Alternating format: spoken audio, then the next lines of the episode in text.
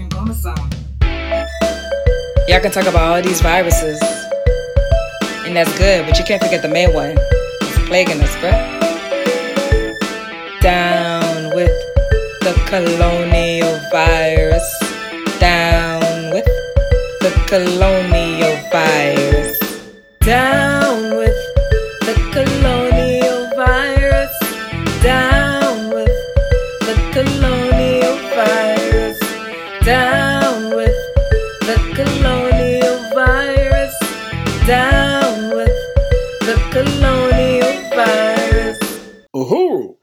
welcome to the People's War Radio Show. I'm Dr. Matsamela Odom. Uhuru means freedom in Swahili, and freedom is on our minds 24 7. Judas and the Black Messiah is a film that depicts the Federal Bureau of Investigation's plot to assassinate Fred Hampton, chairman of the Illinois Black Panther Party, including the role of FBI informant Bill O'Neal.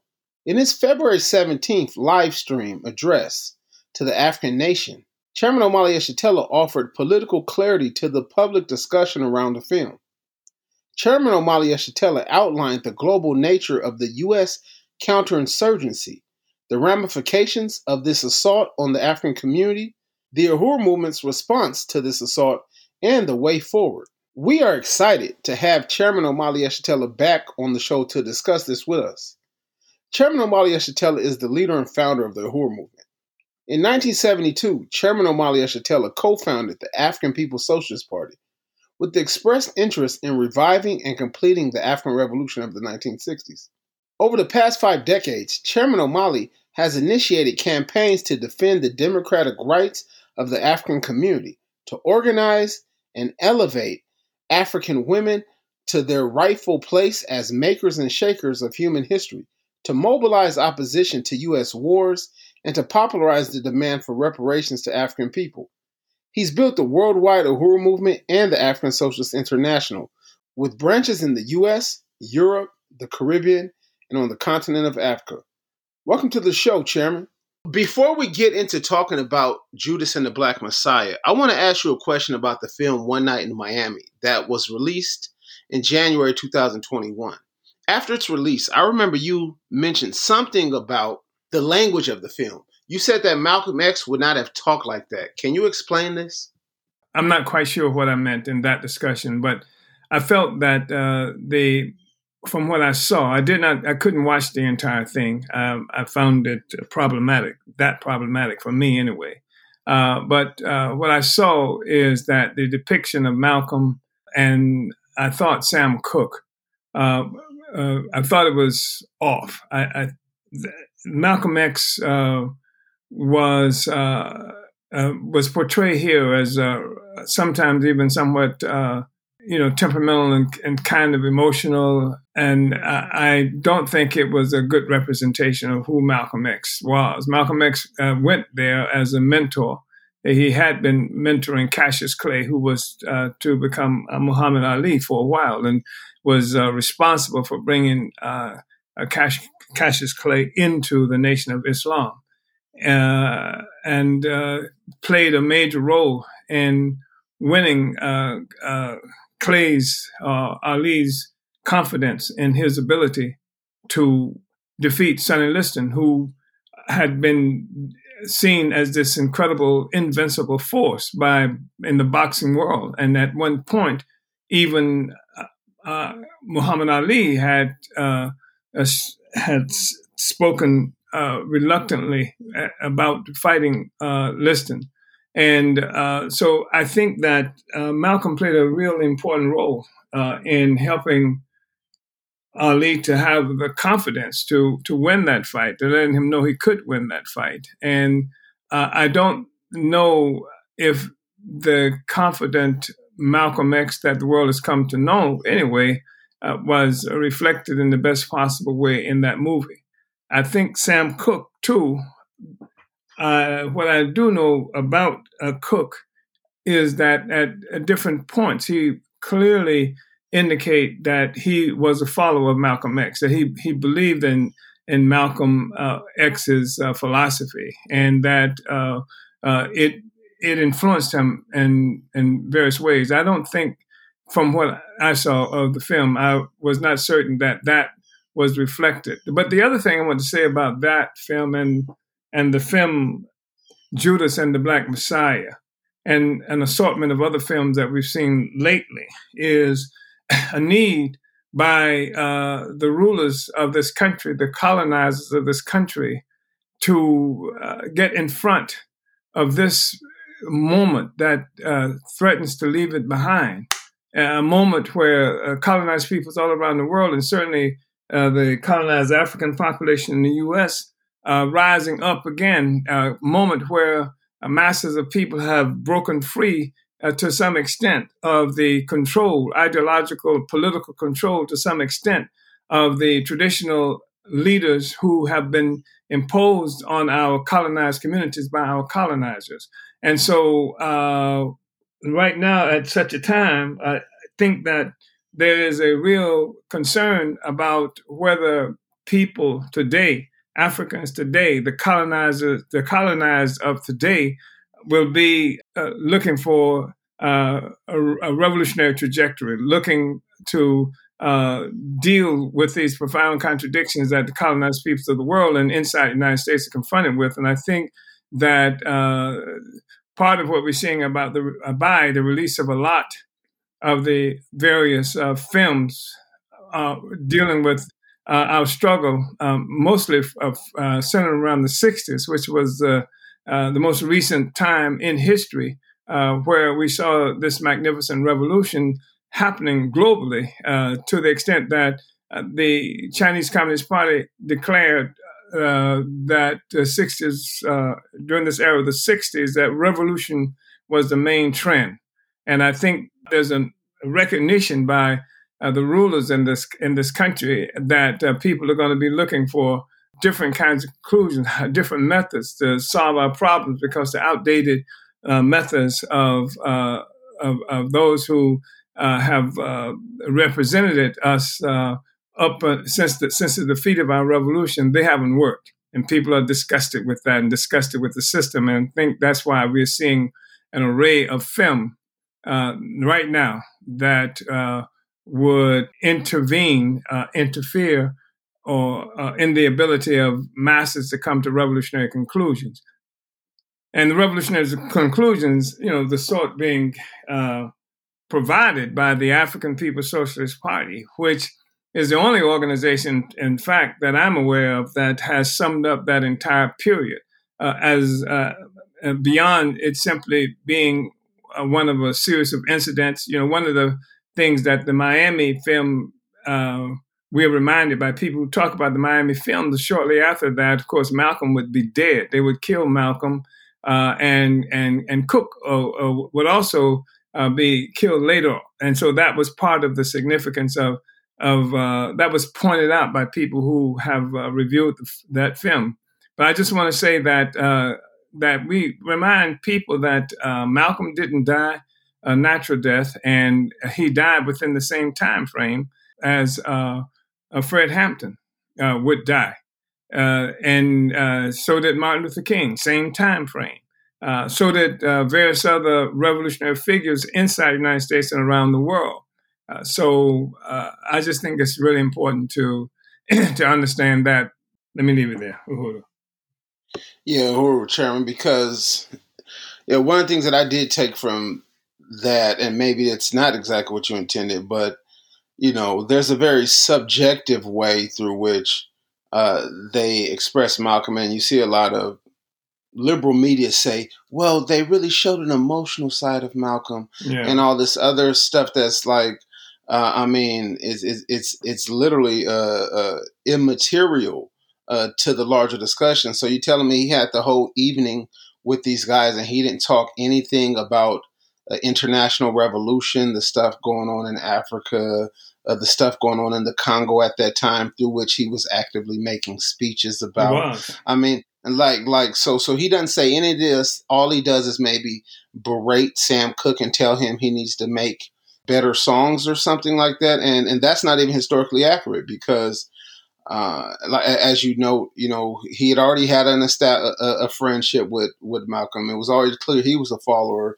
and it was already clear that uh, he had um, he was, you know, his his, his songs he were making uh, had some sort of working class uh, character to them already, right? So, so, so, so, yeah. So, I, but so I really appreciate uh, your your analysis, and even Sam. Sam eventually is taken out. Many people feel it has to do with um, really uh, take like like Sam's uh, fight for ownership of his own product against you know the the, the parasitic uh, managers and things like that uh, of the of the music industry. But so let's get into this. So you watched Judas and the Black Messiah. What was your initial reaction? Well, uh, first of all, uh, it was well done in terms of the craft that was involved. Uh, extraordinary actors. I felt I I felt that people could get some sense of uh, what our community looked like at the time, uh, some sense of it, and I think that uh, it touched upon uh, some of the, the, courage of uh, Fred Hampton um, and and the Panthers uh, to some extent. And I, I think also a problem, what was kind of problematic that's been noted by people who uh, have been detractors uh, and sometimes not just detractors of the film is the uh, the sympathetic way that William O'Neal uh, was treated. Uh, the person who actually put the drugs in Sam um, and Fred Hampton's drink to make him helpless when when the police raided and and and, and murdered him uh, in his bed. Uh, the person who uh, uh was taken in uh, and tricked and and and slept with and ate the same food uh, and won the trust of these incredible courageous people was treated with an with I thought too sympathetically. That was one thing that I felt about about the movie, and then uh, I felt that the the way they uh, portrayed what Fred was involved in was not just a oversimplification, but I think it was misleading, and because uh, Fred was part of a revolutionary movement that was sweeping the earth, and he was conscious of that. And his consciousness of that is reflected in some of the snippets and speeches they uh, had Fred making during uh, the film that I felt was a real substitute for uh, uh recognizing uh, the the reality. So they would take snippets and speeches and slogans that Fred uh, actually used, and people are familiar with that, and I think that became a kind of substitute for uh, looking at the fact that oppressed peoples all around the world were engaged in the struggle that Fred was engaged in. It was not about, as uh, was suggested uh, from the statement of the person playing the character of uh, J. Edgar Hoover, who was the director of the uh, secret political police uh, called the called the FBI, who suggested that that Africans just wanted to uh, be with uh, the the daughters of uh, white people, and that that was a reason that uh, Fred had to be stopped. I mean, actually said that to uh, the FBI agent that was that was William O'Neal's handler. Uh, how would you feel? What are you going to do when your daughter brings a a, a Negro to to your house or something to that effect? And it was not about that. It was not I mean, uh, you know, we have uh, white people who hate Africans, white policemen and white FBI agents who hate Africans, but it is not the hatred of these FBI agents and police that are responsible for what is happening to the Panthers or what was happening to the Panthers or to the revolution overall. It is the fact that Africans are colonized, and this is um, the police and FBI uh, institutions to maintain uh, the colonization of Africans and other people in the United States and globally. Oh, yeah, Chairman, you're correct because one of the things that I think, like you said, it's it's not evident at all in the film that Chicago for the Panthers is just one theater in an international revolution. and the filmmakers know this. You know, they they they would have known this if they're doing research. I, I mean, I saw it was a it was a, a map. It was put out by by China uh, following the uh, rebellions in 1968, uh, following the assassination of Dr. King, and what happened. And, and I remember it's got like all these different map, all these different dots on the U.S. map, and it's all in Chinese, right? Um, so so it's very clear that not just the people here, but everyone around the world understood that this was a theater of international revolutionary struggle. Well, you know, I mean, Fred was killed on December 4th, 1969. Four days later, the FBI and, and police attacked uh, the headquarters of the Black Panther Party in Los Angeles, California on December 8th and engaged in a four hour gun battle. And this is where we saw the emergence of these uh, special weapons uh, uh teams called SWAT and throughout this country, where uh, the the domestic uh, military character of the U.S. Uh, police force took on a decidedly obvious, a more obvious uh, uh, shape as as as military, as a colonial military occupying force in our community. So we saw the SWAT occurred at this time, and the film failed to show the connection between uh, the uh, the murders of uh, King and Malcolm and Fred and the uh, 30 other members of the Black Panther Party that were killed, I think, in 1968 alone. Uh, they uh, showed uh, did not show the relationship of this attack on Fred Hampton and the the emergence of the drug imp- drug importation into our communities everywhere, that uh, the the the growth uh, in the uh, uh law and order crime bill uh, kind of uh, politic, even designer laws that were created just because of the African Revolution. So to say that this stuff happened in Chicago is something that is undeniable, and anybody who finds himself now trying to understand what happened in the 1960s are sure to run into the example of Fred Hampton. His courage uh, was legendary.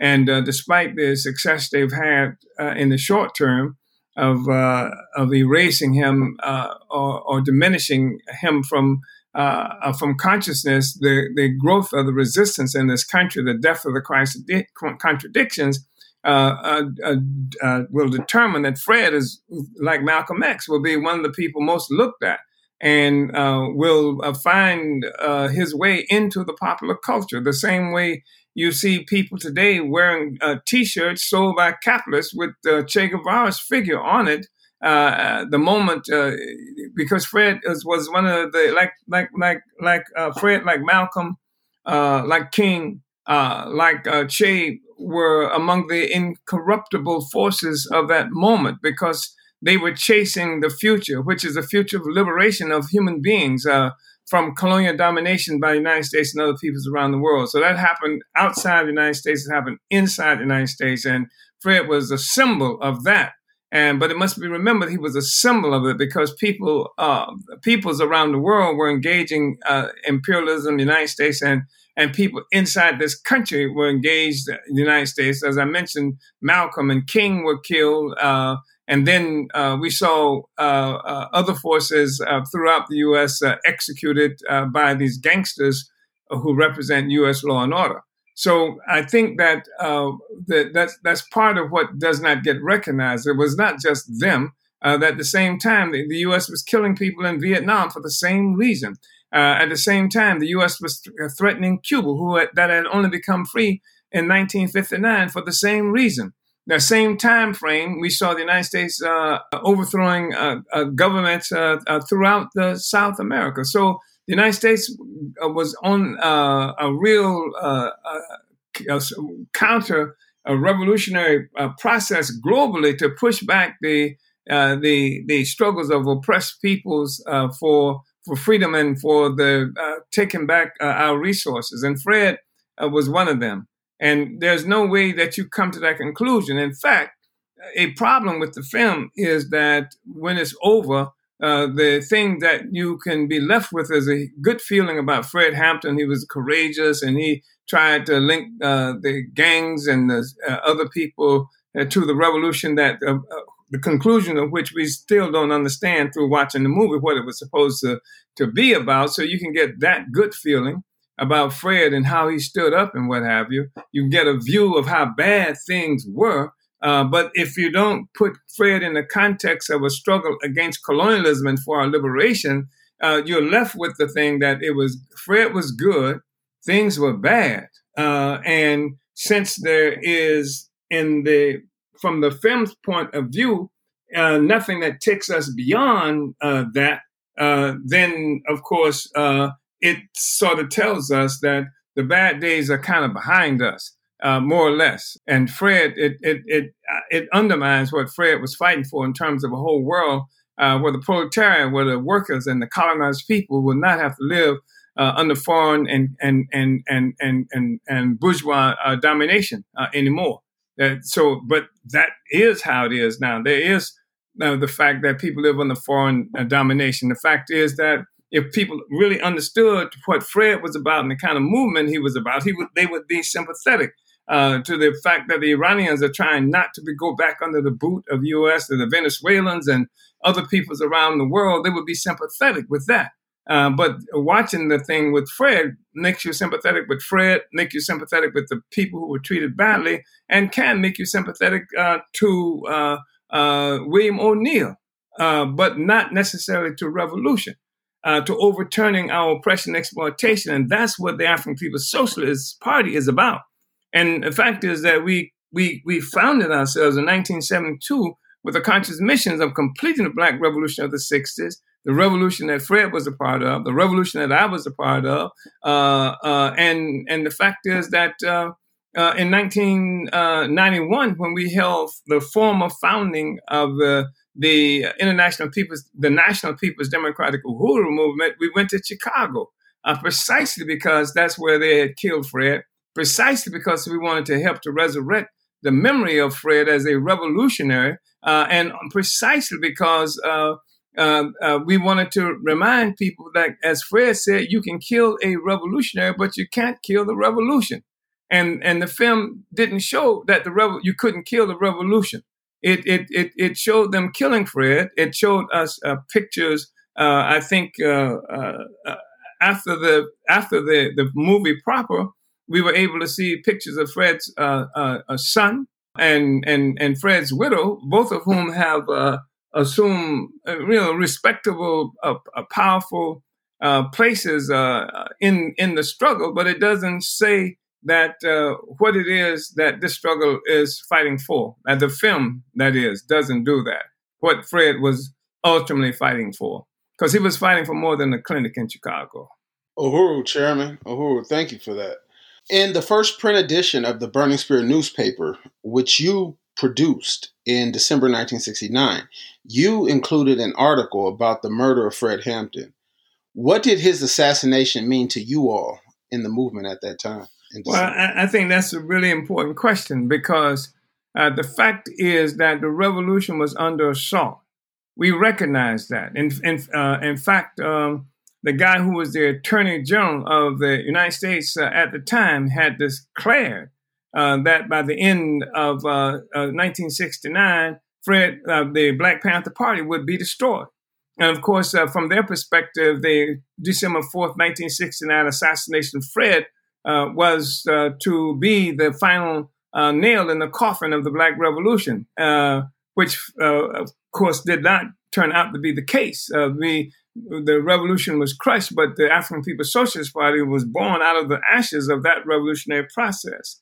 And when Fred was killed, people all around, eh, you know, all Africans everywhere uh, uh, in this country and around the world were really seriously engaged in struggle and feeling the consequence of counterinsurgency that was being led by the United States government. And, you know, people are familiar, some of them, about this counterintelligence counterintelligence program, COINTELPRO, uh, that was uh, brought uh, uh through the FBI.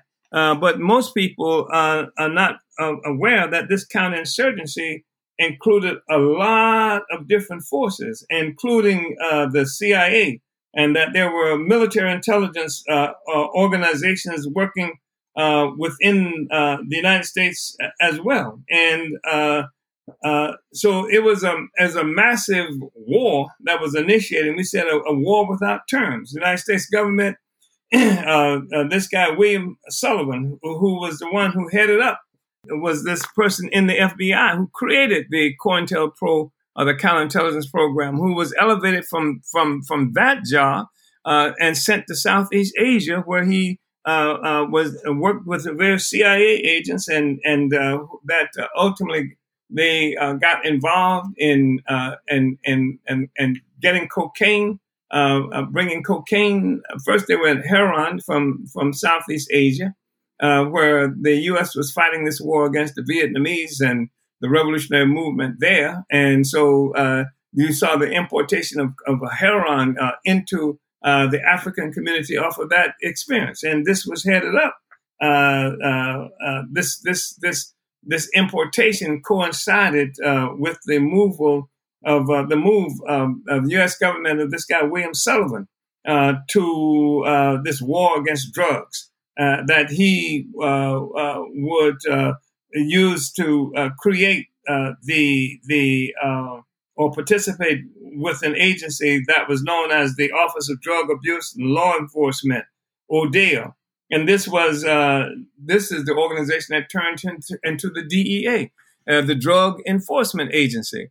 And this is uh, the guy, the the entity that participated in bringing uh, uh, cocaine uh, uh from uh, uh, South America and and more specifically the Central America into the United States. And I say most essential because it is in Central America where we had this guy.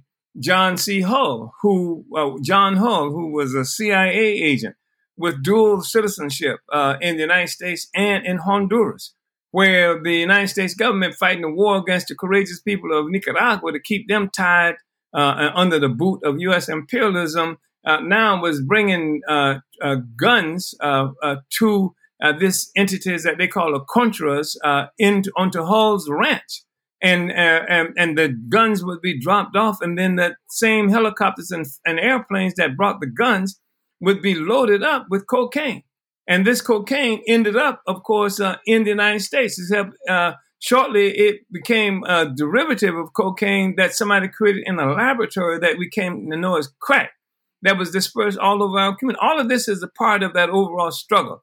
And uh, it, and, and you know we know that a, a movie it's limited what a, one movie can do, uh, uh, and of course it, what it could do and would do was narrowed by the fact that uh, it uh, concentrated primarily on the, the, the potential black messiah that the FBI had identified through Sullivan's plan, uh, the counterintelligence program. Uh, the black messiah they they held up right in this instance, uh, referring to Fred Hampton and the Judas, uh, talking about William, talking about O'Neal, who was fundamental in in uh, uh, the assassination uh, the murder of Fred Hampton.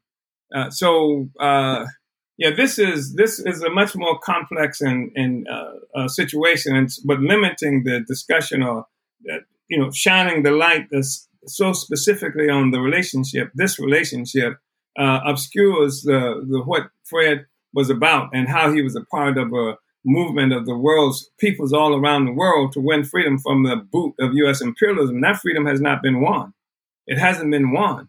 And uh, if you look at the situation in Chicago today, since Fred was murdered, uh, how uh, what the government succeeded in doing uh, when they killed uh, Fred, in terms of even the kinds of relationships the street organizations commonly referred to as gangs, and how Fred had taken that on and what are the implications of the U.S. government just just around that question. Uh, but the the greater question, of course, is the fact that uh, we have a right to be free and self-determining people, and that's what Fred was fighting for, uh, and that's what motivated um, millions of people globally. And increasingly, what we see today uh, is people moving in the direction of, of freedom uh, from uh, U.S. And, and foreign and alien domination that's known as colonialism, whether that that struggle is uh, centered in Chicago, uh, Illinois, or uh, in North St. Louis, Missouri, or or any other place in the world. You are listening to the People's War Radio Show, produced by WBPU, Black Power 96.3 FM in St. Petersburg, Florida. Our guest today is Chairman Omali Yeshitela. Chairman, as you know, there were multiple tactics used in the counterinsurgency. COINTELPRO explicitly aimed to discredit Black Power organizations in the eyes of the people. In their official documents, they state the goal of discrediting black nationalists must be handled tactically in three ways.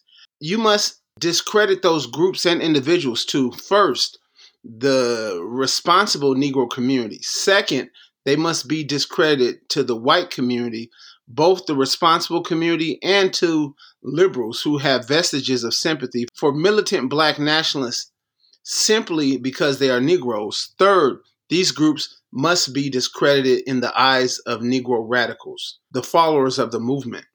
In the film, we saw this when the FBI distributed a false flyer in the name of the Panthers against a street organization in the midst of Fred Hampton's attempt to unite the various street organizations of Chicago with the Panthers.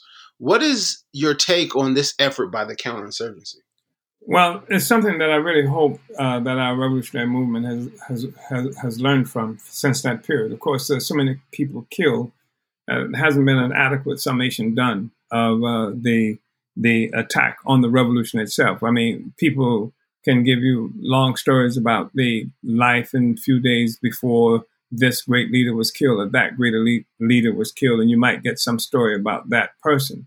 But the fact is that the summation of uh, the counterinsurgency, the war on the African liberation movement, has not been done uh, adequately uh, up uh, to this point. I think the the best things that you'll find on that will come from the African People's Socialist Party that fought for for years, decades, to overturn the uh, uh, the consequences of the counterinsurgency that many, in most instances, was not otherwise uh, recognized. So uh, when uh, uh, you when I say that, I hope we learn some things from it because, as you know, the FBI sent cartoons uh, and and and messages uh, written deriding um, the this organization. For example, they did that with United Slaves or Us down in Southern California. They they they sent things from them to the Panther headquarters and sent stuff from the Panthers to them. Uh, there was an uh, uh, I, retrieved documents uh, some time ago showing how the uh, uh, they were sending letters from uh, Tampa, Florida, um, uh, from St. Petersburg area, allegedly talking about how the African me had to be dealt with because I refused to support the the campaign to free Huey, and uh, this was sent to uh, Panther uh, headquarters in Oakland, in Oakland, California. So that all this stuff was used to foment uh, strife and struggles. And when I say I hope that the movement learned from that, certainly we did in the African People's Socialist Party that prohibits uh, stuff like gossip and you know, etc. and loose talk. Uh, but you know, someone should have called. Someone should have got on on the phone at different times when they got these messages and and tried to see what was going on, as opposed to simply a knee jerk response. Uh, and but that spoke in some ways to the immaturity of our movement at that time. I'm sure uh, that that's why I think I think it's important for us to uh, say that that I hope we learned uh, some lessons from that that period of time of struggle because it was happening all over the country and all over the world. And these intelligence organizations were doing these things as they were putting drugs in our community. Uh, they were also uh, doing what they could to uh, win the people against the revolution, to turn the people against the struggle. During that era, uh, the government worked uh, acting three sort of char- uh, uh, characteristics when it came to infiltrating our organizations. One was the upright, right up FBI agent on the payroll, had gone to the academy uh, to learn how to be a good FBI agent. And then there was the person who they would put into organizations who were actually provocateurs. Uh, their responsibility was to provoke uh, problems within the organization, to provoke problems between the organizations and the people, uh, to provoke contradictions that could discredit the organization before um, uh, with the people, and that could uh, uh, lead to uh, military confrontations between the the movement and the police. And then there was just the informant whose basic job was just to get information. And of course, all three of these categories that I just mentioned uh, could actually be involved in doing the same thing. The FBI agents could were also uh, provocateurs. They were also collecting information, just as sometimes informants, uh, in addition to just collecting and, and manufacturing information, uh, uh, for, would function as provocateurs and and uh, and and and they you know they made money that way. Uh, so that there were those things that were happening in our communities, and to the extent that our we don't do the work in the community uh, to really uh, win uh, support from the masses of our people, we're extraordinarily vulnerable. But the people looked out for us, generally speaking, when when these kinds of uh, when the police activities are occurring, the people look out for us if, if we're doing the work that we're supposed to do, at least as well as as as they can do that. Now, the people have always uh, been the best friends, the best allies that the revolution has. In fact, the, the, the, revolution serves the interests of the people for it to be viable. And to the extent that we are successful at that, people recognize that and they, they protect the revolution. Uhuru. Uhuru, chairman, I think it was in the late 1970s that you moved to the San Francisco Bay Area, and in the early 80s that Oakland became the headquarters of the Uhuru movement. Can you explain the conditions of African life in Oakland specifically and the West Coast more generally following the military defeat of the African Revolution? And why was this an important move? Well, Oakland was extraordinary for us uh, uh, because we were shocked uh, to see how complete the assault on our revolution had been. Of course, Oakland was the center, was the revolutionary center, as the Black Panther Party uh, had been the revolutionary center at that moment. And but unlike when the government or the state finds it necessary to do something to repress organizations in white communities where they can crush a factory revolt or something like that, or where they can even single out certain kinds of individuals for assault. Uh, during the height of the revolutionary movement, uh, what we saw was that the government initiated a campaign against the whole people. The people were the targets, uh, and and in so many different ways. And the drugs uh, we just mentioned, or I just uh, spoke of, was one example of of targeting the people as well. So the whole colonized population, which continuously every every time we see something of significance happening in terms of uh, progress and struggle, is because the African people uh, have moved, have uh, uh begun to resist and get organized. So uh, uh, this this this is what the government had to had to deal with. And in Oakland, um, where the Panthers had such a really profound presence, it was clear that major work had been done: psychological warfare, the chemical warfare in the form of drugs, uh, what have you. Uh, and you know, we used to say that the resistance was so fresh that we could smell the cordite in the air in Oakland, and people to see so many people uh, walking the streets and sometimes in dazed states uh, was uh, was just extraordinary. So it was clear that something horrible had happened to our people in Oakland in terms of of the resistance, putting down the revolution, and and and and and demoralizing in various ways the population, and and that would include uh, uh, the drugs being, you know, like put into the community as well. So that was, you know, when we started doing the work in Oakland, that's what was really striking uh, to us. Uh, that that you know we say they must have put something in the water here in Oakland. That's how deep it was uh, from this place of revolution. Then, of course, what had happened in Oakland was uh, part of the counterinsurgency was the implementation of the neo-colonial solution. So you had a lot of Africans who were on things like city council and school boards, etc., that gave the impression of some kind of uh, of freedom uh, or, progress, if you will. On the one hand, on the other hand, Oakland was a place where one could not even talk about black or white. We people spoke in coded language like majority population and the minority population, etc. So the class struggle. Um, of the colonized people uh, had been crushed. And one of the things that uh, our party did uh, getting into Oakland uh, was to break the class peace, to split up the class peace by going deep among uh, the African working class who were being dispossessed from our homes.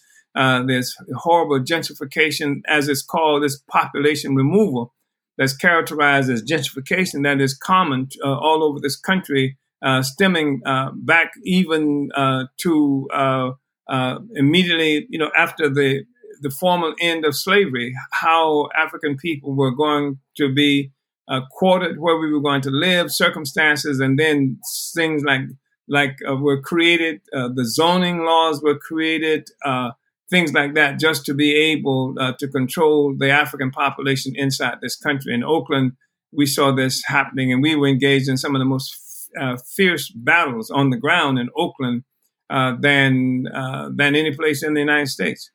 Uhuru Chairman, thanks for that. In Oakland, you created the People's Democratic Uhuru Movement, but it was in Chicago on April 6, 1991, almost 30 years ago, that you created the National People's Democratic Uhuru Movement. Can you explain the significance of this move? the People's Democratic Uhuru movement was something that we pulled together in the first place because it was clear uh, that the government has succeeded in demoralizing a lot of people and pushing people out of revolutionary political life. So while the party has always been able to do work on the ground around the the issues uh, uh, of the people around uh, housing, around uh, being ripped off by merchants, around children, what's happening with the police and the children being uh, uh, crushed uh, in the school system, we could fight against these incidents. But in terms of we had, we we're no longer at that place where we could go uh, taking a revolutionary uh, project to the people as such. So we said it's going to be really important to mobilize the people where they are. And that's around these contradictions they experience in their lives on a daily basis, and then to help the people to recognize and that in all of these uh, these contradictions that they're experiencing, and um, there is a, a fundamental, profoundly universal contradiction that comes from our colonialism, and we have to take this. We have to take this opportunity to win people uh, to struggle around, to engage in struggle, learn how to fight back, and to push the counterinsurgency back, uh, while at the same time doing what we could around each of these popular uh, mass questions to uh, to uh, bring people to a higher level of revolutionary political and ideological development. So that's where we started with the People's Democratic Uhuru Movement uh, in Oakland. And that was uh, in about 1985. And then uh, working in Oakland uh, for uh, a number of years uh, around this, it, and because we parties in other places in addition to Oakland, also we decided let's let's take this struggle uh, uh, against the counterinsurgency, because that's what we were really concentrated on this this war against the revolution, the war to keep the revolution from rearing its head again. Let's take the struggle against the counterinsurgency and bring as uh, many Africans from throughout the country as we can into this project. And let's create a national People's Democratic Uhuru movement. Let's go to Chicago. And let's do it in Chicago uh, because of Fred, because we had met uh, uh, Akua, and who had joined our movement uh, who was located in Chicago. That's Fred's widow. Uh, and let's do it on April 6th. Uh, and because April 6th, of course, was the date of the anniversary, two days uh, after the April 4th uh, murder of uh, Dr. Martin Luther King, little Bobby Hutton from the Black Panther Party was killed in Oakland, California. So we said these are really important symbolic dates and two really important symbolic people, uh, Bobby Hutton and Fred Hampton.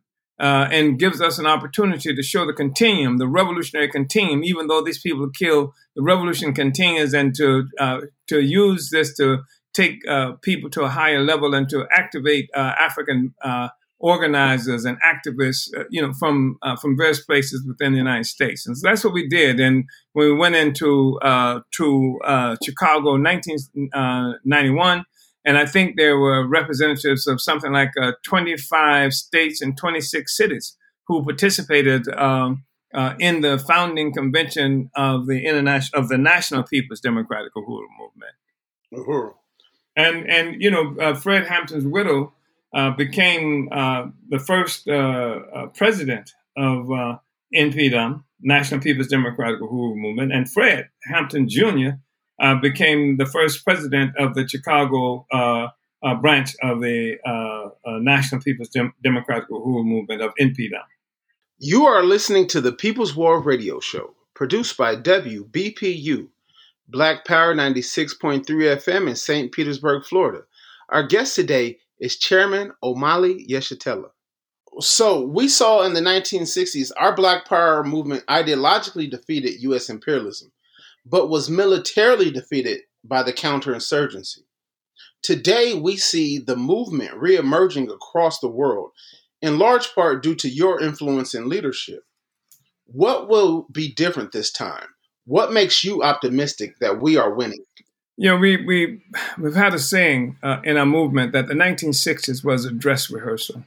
When you think about it, uh, most of us who uh, uh were engaged in revolutionary uh, activity were, you know, extremely young people, had no no history of revolutionary action, and there was no real revolutionary leadership on the ground that was accessible to us that we could learn the lessons that we needed to learn. In the 1960s, we are talking about a, a time when uh, for the most part, the struggle of our people was led by the African petty bourgeoisie or middle class, some of them militant, um, but uh, it was still that. And, and that limited the, the view of, of our people. And, uh, and we didn't get an opportunity to uh, achieve the kind of uh, political uh, maturity and ideological development that, that would help to promote, you know, to push the revolution to, us, to a, a righteous kind of conclusion.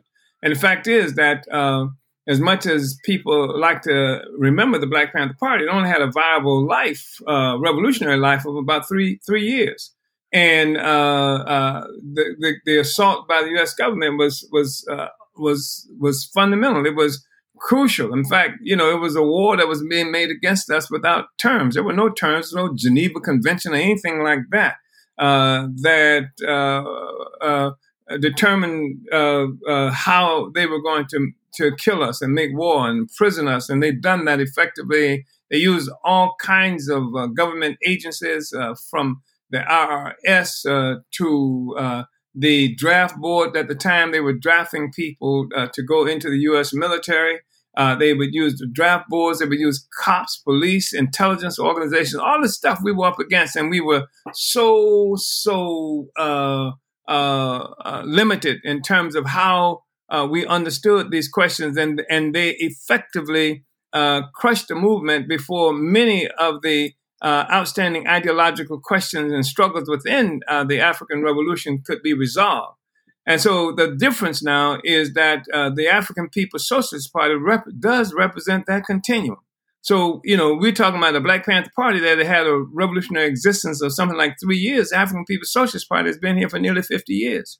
And not only have we been here, it hasn't been some static. We've been engaged in struggle. We developed uh, organizations, campaigns, movements, introduced uh, uh, uh various revolutionary uh, uh, features into to, to, the world. In fact, it was the, we, as I mentioned earlier, we we are the ones who uh, went to Chicago and, and raised up Fred Hampton. We're the ones who raised up Bobby Hutton. We're the ones who uh, uh, spoke to uh, Akunyeri and Jerry and helped her to understand she should join the Uhuru movement and, and, and the African People's Socialist Party. We're the ones who gave Fred Jr. Uh, his uh, political bapt- revolutionary baptism uh, uh, in, in, in anti colonial politics.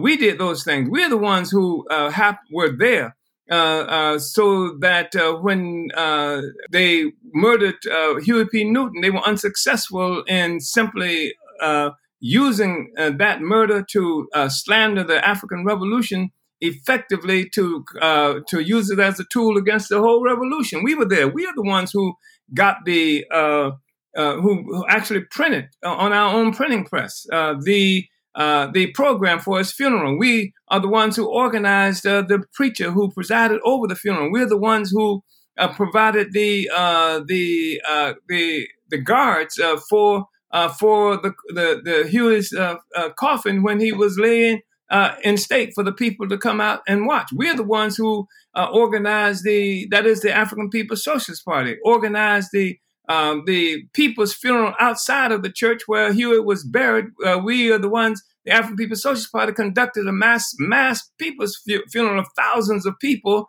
uh, that was led by Biko Lumumba, uh, who was a leader, local leader of our organization uh, there uh, in Oakland, California. So the people have, for the first time, uh, a revolutionary organization that has some experience, that has developed an element of maturity that is not learning uh, anew uh, things that uh, uh, uh represent uh, the struggle and, and, and the repression of the struggle.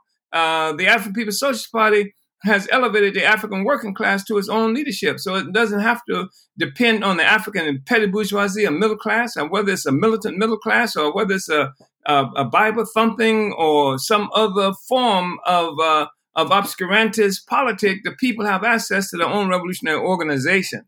And it is an international organization that has resolved all of the outstanding contradictions that we were confronted with during the 1960s the question of the white people, the question of armed struggle, the question of organization, the question of economic development, uh, the question of colonialism uh, versus racism, uh, uh the, the, the, the, uh, advent of uh, of, uh, of uh, capitalism in the whole world uh, uh that uh, we have, uh, through our own investigation and analysis, have come to conclusions that lead us to the philosophy, ideology of African internationalism. The African People's Socialist Party has made the fundamental difference, and the people are not now defenseless and without experience, without political maturity.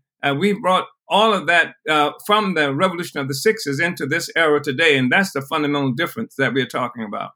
Chairman uh, Uhuru, very quickly, you have written multiple books that address the counterinsurgency. What should activists be reading right now, and where can they go to find it?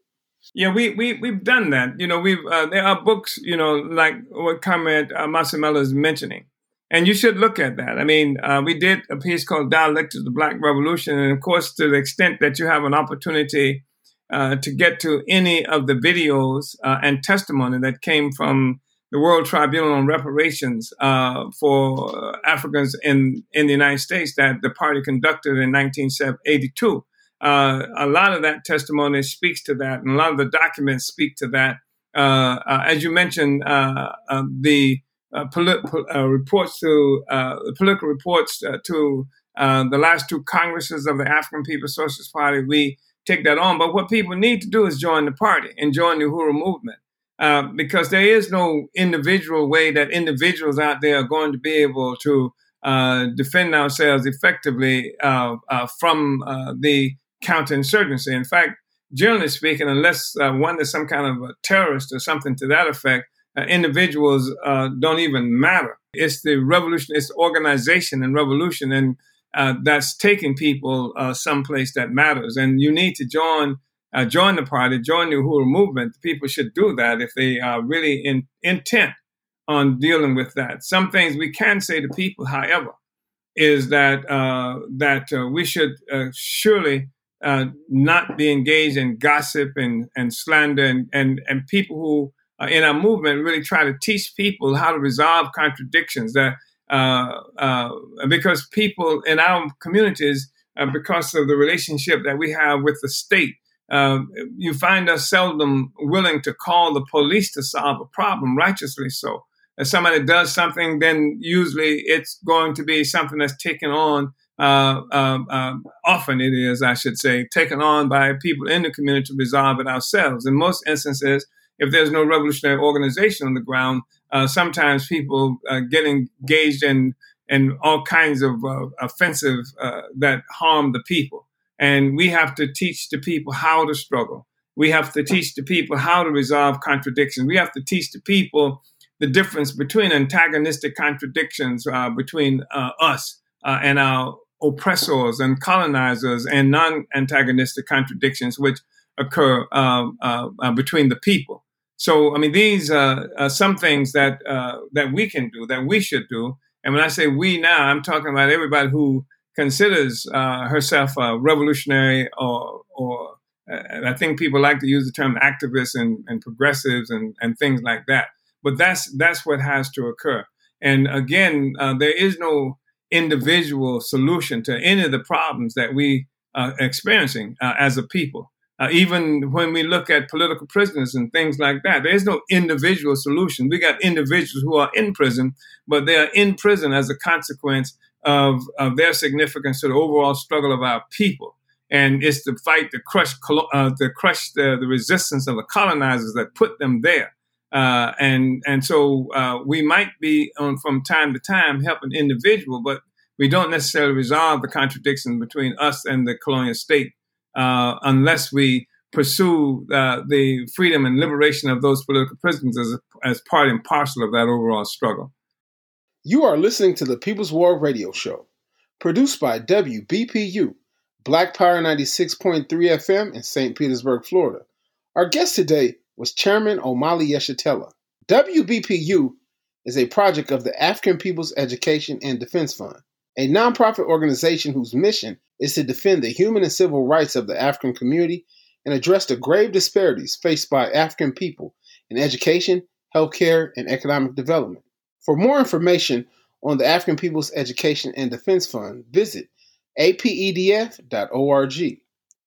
Episodes of the People's War radio show are available on the Black Power Talks podcast on wubp.podbean.com. For updates and resources to fight the coronavirus or to volunteer with Project Black Ankh, visit developmentforafrica.org.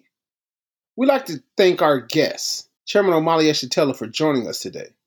We'd also like to thank you, our listeners, for tuning in. You can pray until you faint, but if you don't get up and try to do something, God is not going to put it in your lap.